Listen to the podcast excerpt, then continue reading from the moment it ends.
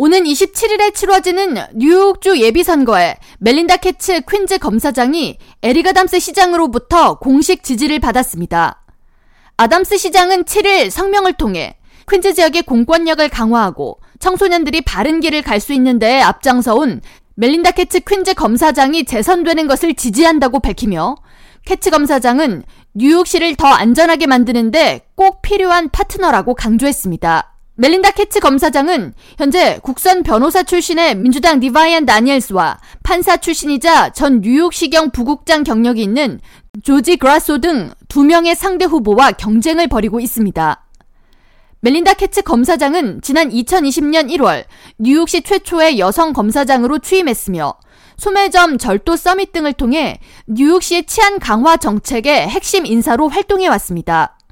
지난 2일에는 한인 상권 중심지인 LIRR 머레이힐역 주변 한인 소상공인들을 방문해 백구경찰서와 연계된 뉴욕시 소상인 안전 강화 프로그램을 소개하고 한인 소상공인들의 가입을 독려하는 행보를 보이기도 했습니다. 한편 오는 27일에 시행되는 뉴욕주 예비선거에 한인 후보 4명이 민주당 뉴욕시의원 정당 후보가 되기 위해 출마합니다.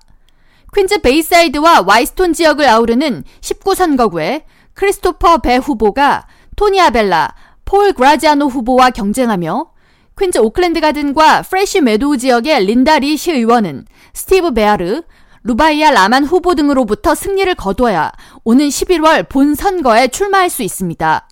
퀸즈 써니사이드와 롱아일랜드 시티 지역의 26선거구에는 현 줄리원 시의원이 한인 헤일리 김 후보로부터 도전을 받았습니다. 뉴욕시 의원 예비선거는 전체 51개 선거구 가운데 민주당 18개, 공화당 6개, 보수당 1개 지역에서 치러지며 나머지 선거구는 도전 후보들이 나서지 않아 현역 의원이 오는 11월 7일 본선에 그대로 진출합니다. 예비선거에 참여하기 위한 뉴욕주 신규 유권자 등록 마감일은 오는 6월 17일이며 부재자 투표 신청 마감일은 12일입니다. 예비선거를 위한 조기 투표는 6월 17일부터 25일까지 진행됩니다. K-radio 전영숙입니다.